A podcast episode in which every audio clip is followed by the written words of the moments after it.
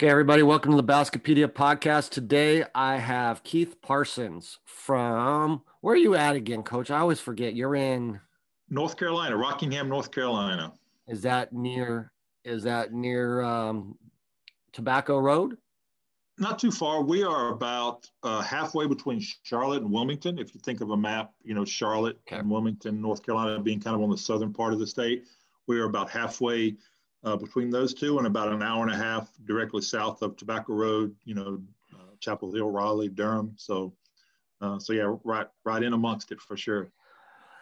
Um, I'm going to throw a curveball at you a little bit. Didn't discuss this off air with you, but um, just a little bit background of yourself. Um, you're the son of Benny Parsons, NASCAR driver. What was that experience like for you uh, growing up and being able to go on the NASCAR NASCAR circuit and grow up in the pits and, and watch all that stuff? Well, it was great. And one of those things I tell people all the time, I can't really compare it to anything. You know, I didn't know uh, what a so-called normal uh, childhood would have been like, but I really enjoyed that. And, you know, I have a lifetime worth of stories of, of being there with my dad. And, you know, most of my stories are really not racing related. They're more people related, you know, just – hanging out and uh, and seeing those uh, the drivers, you know, the Richard Petty's, the Darrell Waltrips, Cale Yarboroughs, people like that, kind of behind the scenes and getting to know them a little bit. And uh, so yeah, it was. I mean, it was wonderful. You know, lots of travel for sure. And uh, but uh, but yeah, it was great to see. You know, parts of the country I would not have seen otherwise. You know, I came to Riverside twice, Riverside, California, not too far from you, twice when I was a kid. So, you know, flying an airplane across the country as a seven or eight year old is pretty neat. And so, yeah, it was, uh, it was a wonderful way to grow up, man. I, I really, really dug it. And, and, you know, seeing my dad go through the ups and downs of his career, I think helped kind of shape my thoughts on, on things of how I want to be, and certainly with, with players and, and students and things like that. So it, it was great. Um, now, you've transitioned to becoming a junior high coach. Um, you've coached the high school level and you've coached the junior high level. Um, yes. What do you feel is the role of a junior high coach? My, I would honestly say similar to high school. Obviously, high school is probably more concerned with wins and losses for sure, um, particularly the varsity level. I feel like my job is to uh, get our students in there and teach them the basics of how to play basketball, make basketball fun for them, make sure when they leave, when the season's over, they're better than when the season began, and let them all uh, experience, you know, having some success in a game. You know, that's one of the beautiful things, which I'm sure we'll get into about the system, is, you know, everyone gets the opportunity to play in every game. So, uh, you know, we had a, a, neat thing this year. I can't remember if I told you uh, before, but I went to one of our uh, the varsity, the high school programs practices. They had the JV working out on one end and the varsity on another. And of the, I think, 21 players on the court, uh, nine of them had played at our middle school, Hamlet Middle School, the previous two years with me as coach. Uh, we have four middle schools in our county, in our school system. So the JV team, we had eight, uh, eight players who had been at Hamlet with me. And then they had one player from each of the other uh, middle school. So that was kind of neat. Again, I don't know if it's the system. I don't know if it's just those players are good. They would have been there otherwise. I do feel like we're contributing to the to the high school program by having these players ready and you know having them interested in basketball, loving basketball, and and ready to go when they get to the high school level. Well, let's dive into some system stuff here. Um, All right. When did you start studying it and learn about it? Well, it's neat. I don't know if you had the chance. I, I wrote an article uh, for this uh, website called fansided.com uh, back in February. I think it came out. I was a sports journalist. That's what I went to school for, to college for, to be a journalist, and stumbled across an article about Grinnell College, this Division three school I'd never heard of up in Iowa. And it just, I mean, I, I can't tell you what it did for me. It just grabbed me. The article literally reached out and grabbed me and said, hey, pay attention to this program. And just started uh, was a fan, you know, would follow them online, and then their games started streaming online. So I watched their games, and um, finally, for my 40th birthday, uh, 2009, Uh, I had transitioned from journalism into banking I moved back to my hometown. Was working as, as a banker here in town, and uh, my, I asked my wife if I could go to Grinnell uh, for my 40th birthday, and she said sure. You know, so I went with a buddy, and we went up to Grinnell to watch a couple of games and met with uh, David Arsenault, a guy you know very well, and just he was so great, and I mean just everything about it is is how you know I, I see the game of basketball. You know, fun, inclusive.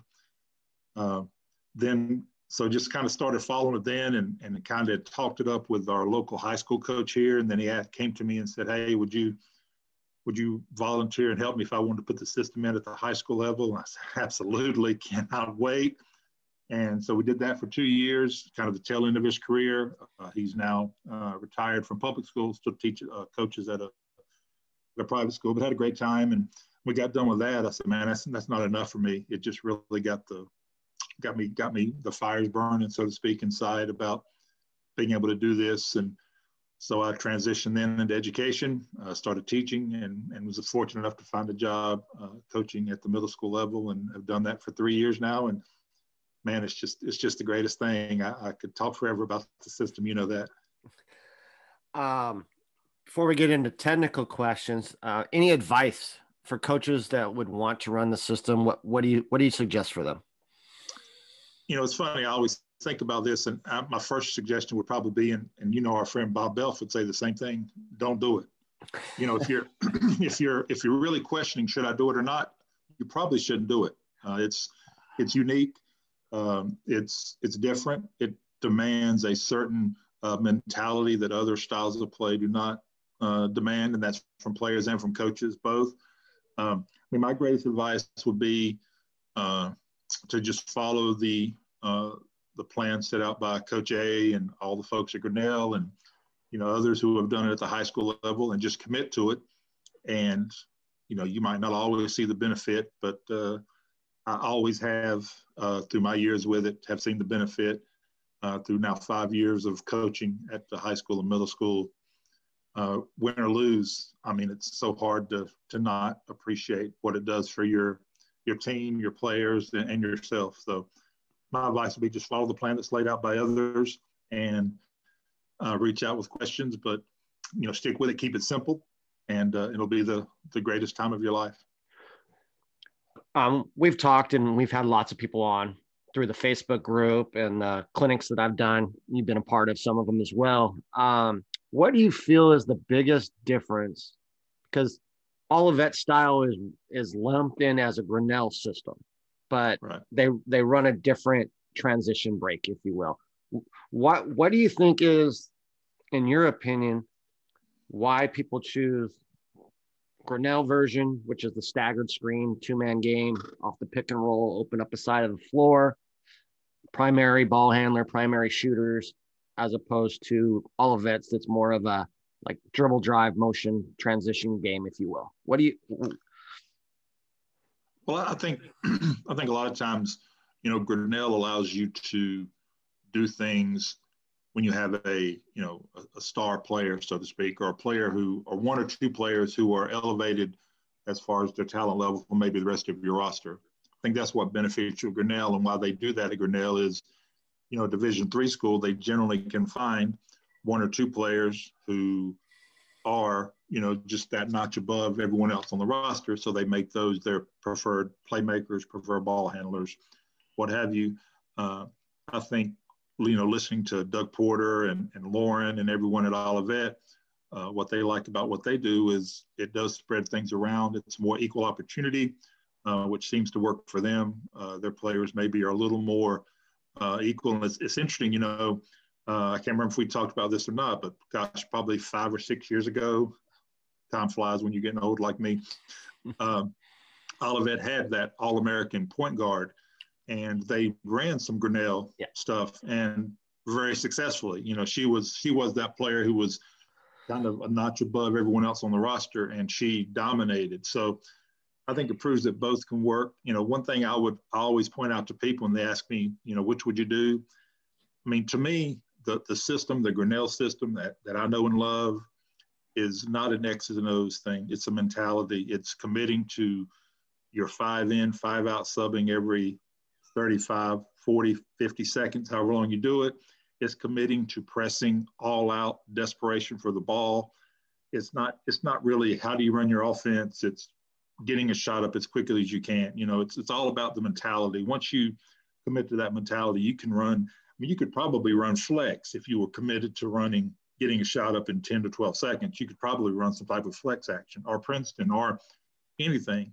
You just have to commit to running for the full game and again, subbing out and making sure you are uh, playing defense and all out desperation for the ball. And once you do that, I think the rest of it just fills in for itself kind of agree with you because I think I've, I've had five out, I've had two sided break, I've had um, Olivet, Grinnell, uh, Matt uh, Pacific's uh, ball screen. Yep. Um, that's if there is the only commonality that I see with all the teams is the way they press, pretty much. Yes, that's um, yes. And then half court defense wise, some people are getting more conservative. They're not trapping, trapping, trapping uh, I know Lauren mixes it up. Um, she'll she'll do it, and then other times she'll just kind of get in a and match up man to man wise. Um, but all of that, all of that is taking it to another level. That was so fun to watch them. Yes. Um, demolish that team in the first round. That was no, yeah, that was great. Um, I haven't. I don't think I've asked this. I've, I've always asked people on the podcast about what it is for players and how they adjust. What is the hardest part for or difficult things for coaches to overcome? Um, I mean, did you ever coach traditional style with like seven kids and ball reversals? You got to get take the best quality shot. I mean, what was the biggest in your obstacles of, of overcoming it as a coach? Well, I think the biggest thing is, and we kind of went through some this year with our middle school group. You know, we had a very shortened season due to COVID, you know, similar to a lot of schools. It's that mentality of, I mean, you have to play with an all out desperation for the ball. There's no, you know, no protecting, no guarding, you know, no defending the basket, so to speak. I mean, you, you we want the ball, whether we want to get a steal for sure uh, an out of bound, you know, a, a, dead ball turnover is the next best thing, and the third best option is for them, to, the other team, to take a shot. I mean, and that's that's hard for most people to get. Certainly, middle school, you know, players who have, you know, they're playing travel ball where they're talking about getting stops and keeping the other team from scoring, and now I'm telling them, hey, we want the ball back. I don't care if the other team shoots and scores or whatever. We, we need to get the ball back. In fact, this year we I took kind of are two two players who I think have done it better than probably anyone I've been a part of coaching, whether it's high school or middle school, as far as understanding what we want to do, just playing with they play these two eighth graders this year play with such all-out desperation. It was so beautiful to see. Um, and I had them kind of stand up and try to explain it to their teammates. Okay, wh- what are you thinking about when you're out there? And I mean, only thing they could say is get the ball. I mean, that's all they're worried about is getting the ball, getting the ball. They're not worried about, you know, gosh, is anyone covering the basket? Is that guy open on the other end of the court? They they worried about getting the ball. You know, one one kid we played, and, and I don't know how many minutes you would say. I think I told you earlier off off air that we played 10 minute running quarters. Uh, before that, we played four six minute quarters, so about 24 minutes. So somewhere, you know, 24, 28 minutes would probably be our typical game. And one of those kids had 11 steals in one game, and the other one had six in the same game. You know, they just play so hard and, and so all out, and they really got it. Those are the two uh, the two best examples of, of, players I've been a part of who have gotten it. And I think that's the hardest thing for everybody is just understanding that, you know, you have to go all out, and we have to we want the ball back. I mean, that's that's what we want. You know, they don't really have a hard time understanding offense when you say we want you to shoot as quickly as possible. That's fine. They all understand that. But for some reason, that defense of, you know, go find a trap, go get the ball. They everyone wants to kind of hang back and and be more uh, passive, where we would rather than be aggressive. I think that's the hardest part. I think think hearing you talk makes me want to think of probably the first ever drill that I should have ever done with these kids was was put like a minute 20 on the clock and put us down by nine and say you need to you need to get the ball back and you need to shoot as fast as you can and, and just yeah. and just play it out and then tell them that's how we're going to play for 32 minutes. Yeah, I mean, I, I tell, I try to do that every year. I try to do that every year when I talk. You know, how do we I describe how we play? Okay, pretend we're down six, eight points with a minute to go. All five of our players on the court have four fouls. Everyone else is fouled out, so we can't foul. So the only way to get the ball back is to steal it or make the other team shoot it. I like That's that. the only way. The only way to do it. And they again, the light bulb kind of goes on at times, but uh, not for everybody. Now I will say even in our shortened season, you know, we made it to the end the last game. We we had what I would consider probably the best system game we've ever had at the middle school as far as doing just that. I mean, we were aggressive, went after it, uh, did everything we wanted to defensively. I could not have asked for. We gave up, you know, probably five or six wide open layups, you know, each quarter. But in between of those, we were getting steals, we were getting opportunities, and uh, is, is that's just the hardest thing for people to understand is you know basketball is sometimes so conservative you know they want to uh, guard the basket and and wait and wait but you know we're don't do that get out get out of somebody's face so is there anything that you per se do differently for the system at the junior high level as opposed to at the high school level not really i, would say the only you know, the only thing I feel comfortable doing at the middle school level is experimenting. You know, we had always been offensively, you know, the traditional, or I say the traditional, what most everyone does now offensively. We had, you know, both, we'd run down and have both corners covered, somebody in the weak side dunker spot, and then, you know, the point guard and a trailer at the top where they could do whatever. This year, uh, I just wanted to see what it looked like. We went truly all five out where uh, I played with two point guards, kind of each shift, and had them, you know, running at the top, and so we could throw the ball in either right or left, theoretically helping against uh, any type of pressure we might face. The trailer at the top of the key, it just opened it up for cutting and other things. So that's what I love about it is, you know, we can, our games are, you know, in high school, they were very helter skelter because of how we played defense. In middle school, it's even more. I mean, it's, there are so few opportunities where we face a set defense. It's either after a uh, even after a made shot, we we do a good job of getting the ball to the court fast enough where, you know, we're not necessarily worried about is everybody in the right spot. We're just trying to take it to the basket. So uh, I think that's one different thing is that you don't we probably don't have to execute as much on uh, on offense as you have to at the high school level. We don't face as many set defenses, and the defenses we face are not uh, as complicated or as advanced as you would see even in high school. You know, it's either your straight two, three, or um, we did have a box and one one time this year that, you know, but again, after you run up and down the court a few times, that box and one becomes kind of, they don't, you know, the other team doesn't really know what they're doing kind of thing. So um, that, that's one difference is, you know, we work on it for sure. And we want our, our players to understand what we want to do on offense I just think in the games it, it becomes so helter skelter that uh, a lot of that goes out the window sometimes. Do your formula goals kind of change? Do you not do half the from threes because of maybe the maybe the younger age doesn't shoot the ball as well? You know, we have never, and I would say this. I hope Coach A is not listening, but we have never really followed any of the system goals. The only goal I've ever paid attention to was shot differential. I think if you can the greater that number, the better you are for sure. And that may seem elementary, and I know it does. But to me, and I always tell people, you know, I think when you were talking about what kind of stats do I need to keep, what, what do I need to do? The only thing that matters is shot differential.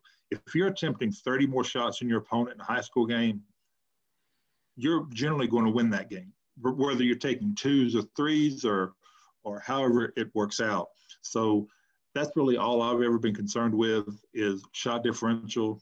And I've always tried to keep that at the, even the middle school level. If I have to do it myself, which often I do, I want to keep up with, okay, we got, you know, 20 more shots than our opponent, 25 more. I think in our championship game, we took uh, 19 more shots than uh, the opponent that day. And even though they probably shot a higher percentage, uh, you know, we I think we took 44 shots and 20, 24 3. So, you know, a little more than half. Um, and again, I found players these days, or at least the ones that I coach at our middle school, you know, they're, they're all ready to shoot the three. So it doesn't have to be a focus. And I will, and I will tell you, that's another, I think, another difference at the middle school level. Every three pointer we take is, is wide open. You know, there's no uh, closeouts. There's very few, because they're closing out, our, our, our players won't shoot it. Our threes are drive and kick, you know, and again, generally wide open. It's so it's so crazy things you just don't find because I think a lot of times the middle school coaches are worried about again being a little more conservative. Hey, it'll make them shoot from outside, make them shoot from outside because they are younger, as you mentioned, and so we pretty much get any three pointer we want, and um, and that again, our drives come off of turnovers and then just transition. So uh, we don't we don't take many uh, mid range for sure. It's uh, it's all driving to the basket or shooting threes. So, uh, but again, I don't focus on the numbers. I don't tell tell everybody, hey, we want to shoot from half from three. We want to get layups. I'm just all about pace and again getting getting that shot differential. Well, we played our first game Saturday. I was going to ask you some technical questions here because okay. I was struggling with this one, and it, it seems like it is. It's probably when you shoot the rule is you send four to the glass is what right. most people say get eight feet offensive wedge uh, get them all in there crashing but i've noticed when when you shoot corner threes it's really tough for that kid to get to the top and get back on defense so it's led to a lot of two on ones or even two on zero right. uh, layups have you made any adjustments for that shot we haven't. I think it's one of those things. If you're committed to it, you you live with it. You know. Um, and again, at the middle school level, we don't probably face that type of transition you would get uh, in high school. Even we would get here in high school. Um, we we definitely want the shooter rotating to the top. Um, yeah, I think again at middle school, generally the ball goes up from wherever it is, and uh, whoever gets the rebound is, you know, we're we're we're putting our whoever somebody's there. If we don't get the offensive rebound, we have somebody guarding the ball. And if we do feel as if we do a good enough job guarding the ball, the rebounder can't make that long pass. Now, obviously, if you get a long rebound, we run into that all the time. I think it's just again one of those things you live with. One of those things that's hard to live with for sure. Um, it's just part of the nature of the beast. You know, if you want to play that way, those are those are going to be there, and and it's uh, it's hard to hard to get around them. So advice for like junior junior high, would you just stick to one press? Yes, we I, I, I kind of dabbled this year, and again we had a shortened season, so I think we had seven days of practice before our first game. Uh, I was dabbling with going with an on and the on and off press. That's you know from the from the system book. We've always only played the on press. Always had somebody on the ball, whether it's a rebound or out of bounds, and we do that, you know, can get that pretty well. For whatever reason, I didn't do a good job teaching it. We just never could grasp the other, the off press where that, you know, instead of being on the ball where that person needed to be. So I just said, you know what? I'm just going to scrap it. The season's too short to, to worry about this all the time. I don't, I'm one of those coaches. I don't, I don't like to spend a lot of time on defense at practice. I'd rather work them, uh, teach them, you know, some offensive skills. And uh, so our defensive time is precious. So I want to make sure we're, uh, just focusing on one thing. I do feel if I ever got back to the high school level, I would like to try that. You know, I've seen it be successful with other teams who run that off press in high school. I think it could be a good thing, particularly against a dead ball full court situation. I think that would be a, a good way, just a good mix up. Or if you run across a you know a point guard who's maybe a Division One point guard or, or something such as that, that would be a good way to to slow that player down for sure. But yeah, we've again, I, I would keep it simple. I would decide what you want to do and just teach that one thing on defense and, you know, and just go from there. What's your ideal roster size? well, it's interesting. We, we've had uh, three different years and three different uh, roster numbers. Um, I went into it thinking we'd, we'd have 15 players. Uh, we kept 15 the first year. I kind of found, again, the first year we played with a normal clock, again, four six minute quarters. So time really seemed to go fast, and I thought 15 was maybe too many. I went into the second year planning to just keep 12. Come to tryouts, and these two players uh, that maybe wouldn't have made it otherwise really stood out to me as, as players we wanted to work with. So I, we ended up keeping 14. This past year, we kept 12. So I, I would think for the middle school level, for sure, you got to keep at least 12 because you want to have 10 for every game, uh, at least 10 that can play every game. High school, I always tell people, you know, 14 is a great number if you can, if you have that many in that, you know, that covers players who maybe are out sick or, you know, we ran into this at our, at, when I was in high school here, a player going on a college visit, you know, who was a highly recruited football player, was going on a college visit, missed a game. You're always going to have, seems like kids miss for one reason or the other. Sometimes there are discipline issues. Uh, so I think 14 is a good number because you really want to let have at least 12 out there for every game at the high school level. We've got by with you know, I think every game this year we had we had at least 11. So uh, so we we got by with that this year. Uh, fine again, middle school. I don't feel even as bad. You know, we never really did this in high school. A lot of time this year, I ended up ending every quarter. I would put uh, put our finishing shift out there for the last minute, minute 20. You know, if we got a, a dead ball or an opportunity to sub under 90 seconds to go in each quarter, I put our finishing group in and finish with that. Like I never really tried at the high school level. That seemed to go well, and that we always would carry some momentum at the end of the quarter. Uh, and plus, you know, those those five really enjoyed playing together and and getting it going. So um, I think that's things the middle school kind of allows me to do that you might not could do at high school just from a fatigue factor. And when you had your 15, you did it in just two groups, right? You split them up into two groups? I did it two groups, yeah, and would play, you know, probably the same eight or same maybe six or seven would play every other shift, and everyone else would just fill in. Uh, that's why I think, really think it was too many that first year. I mean, I think everybody, honestly, everybody that was on the team has ended up playing in some fashion at the high school level, I believe. So they were all good players. There were no one I was worried about uh, putting out there. Uh, and that's another thing, you know, we talked about roster size and I hear all the time from coaches, man, I, I would do that. I just only have seven or eight that I can really trust. Well, I've never, I have not seen every team and I have not seen every player. Based on my experience, you'll find that you'll eventually have everybody in your roster you'll you can trust at least for one or two shifts a quarter. You know, I, I really believe that. I really believe in the inclusivity and the uh, all for one nature of the system. I think that's the greatest part of it, the participation. And I would encourage everyone who's thinking about it to not to not shirk that responsibility that, you know, it might, you know, you might not think they'll ever get there, but but I really firmly believe everybody eventually will get there. Um, practice wise for you, um, how many days a week were you able to practice? We practiced uh, five days a week. Uh, generally would go uh, Monday through Thursday, uh, and then Saturdays. Now, when we had games, we generally played two uh, games two days a week. I left Fridays off. I like to do that in case anyone wanted to go to our high school game here on Friday nights. I always think that's a good thing. Now we had limited, you know, attendance and things such as that at our high school games, but I just always like to leave Friday night off, and I'd rather come in on a Saturday because a lot of our games are on Monday. So, you know, I, I don't want to uh, have them go all weekend without touching the ball. So we'll go on on Saturday, but uh, that's generally what we did. You know, every day um, except Friday, and then um, Friday and Sunday, and then Saturday mornings, and and then send them on the way and be back at it.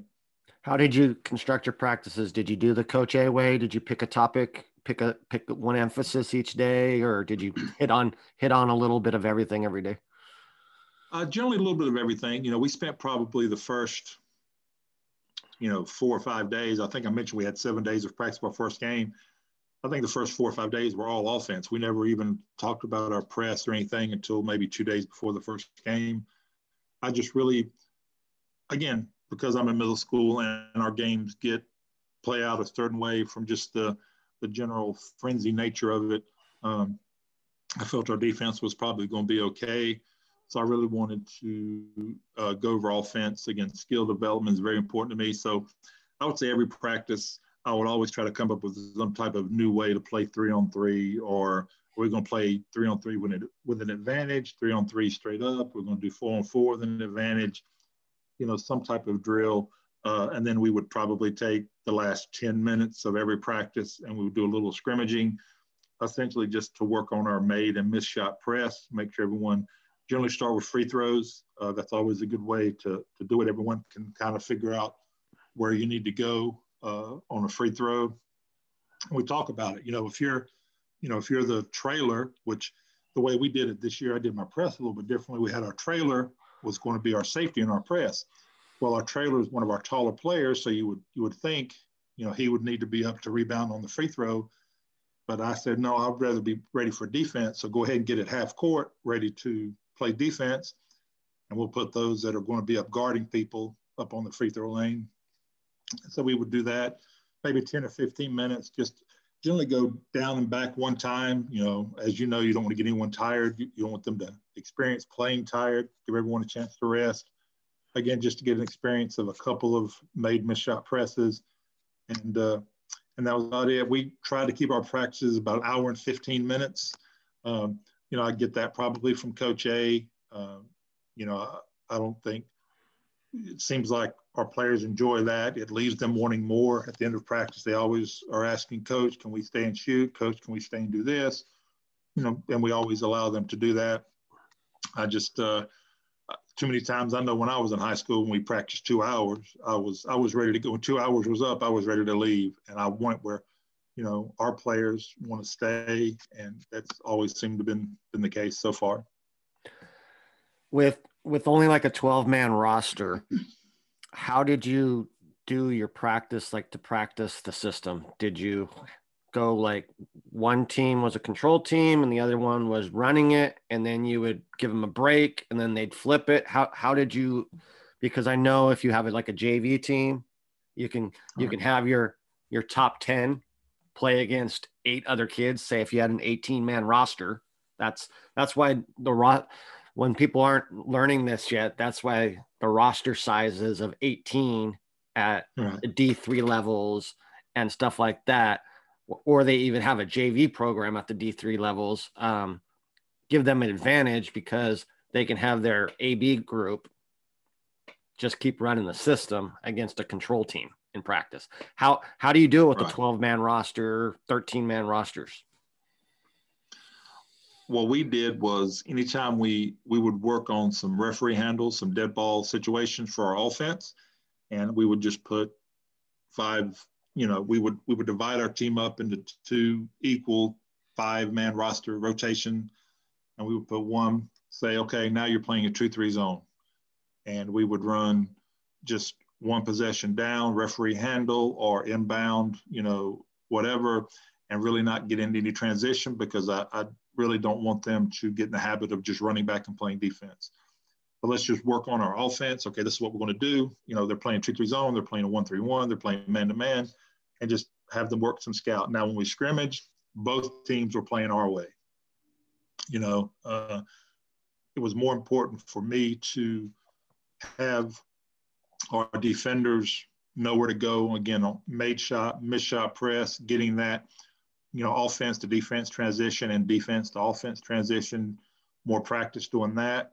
Uh, so our our scrimmages didn't look like your typical typical scrimmages probably can because both teams are playing systems. So it's again very helter skelter, and, and I think that helps helps develop our offensive players getting ready for the pace we want to play at. You know, I, think if you're constantly playing against a team that's playing half court defense, it's easy to think, okay, we're going to walk the ball up and do this. And if, but if we're scrimmaging against a team who's pressing us, we can't do that. We have to be ready to play with pace. We have to be ready to make that pass, make that dribble, make that layup at speed. And, you know, I, I don't know if it's the best thing or not, but that's just how we do it. And, and it seemed to, it seemed to work so far last question I have for you. What's the hardest part to teach about the system? I think I would think most people would say, and I agree, the missed shot press. You know, a lot of times, you know, players are taught when a shot goes up. Uh, you know, even now, offensive rebounding is a less of an emphasis. And as you mentioned, we want to send at least four to the glass, sometimes even five if if we can. Uh, it's it's understanding that as soon as your shot goes up and we do not get the rebound, you've got to find somebody to guard.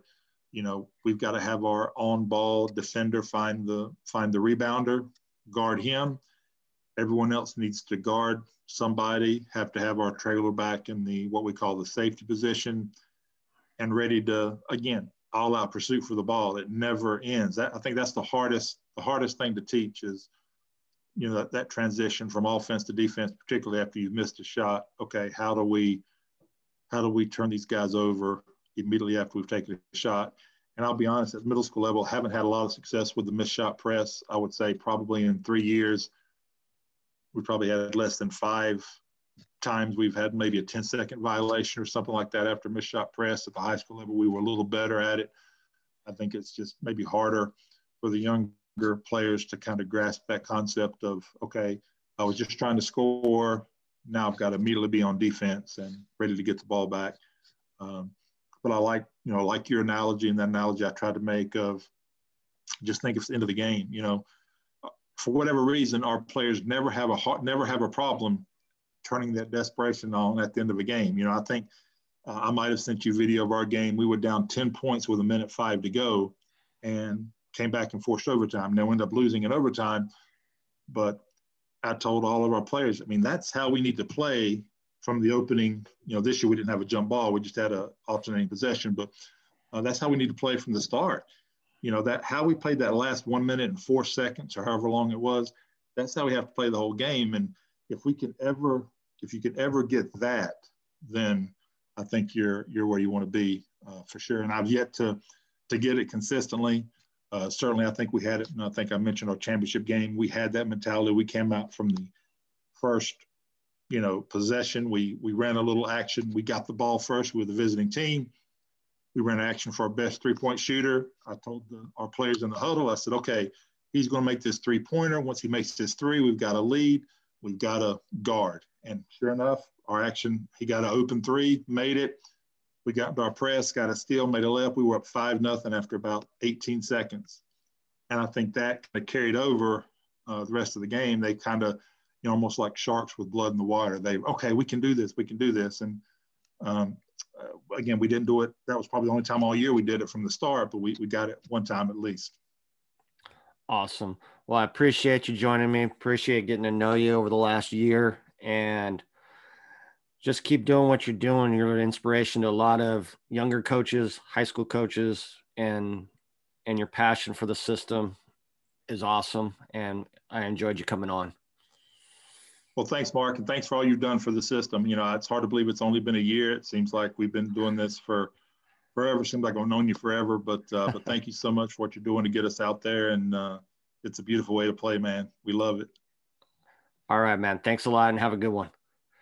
You too.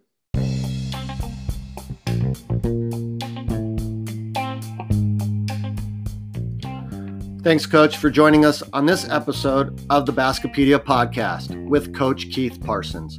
I hope you enjoyed this episode on the system from a junior high coach and high school coach who have ran it at both levels. If you'd like to get more information on the system, join our mailing list so that you can get invited to our future clinics on the system. Thanks again, and hope to hope to have you on our next episode of the Baskipedia podcast.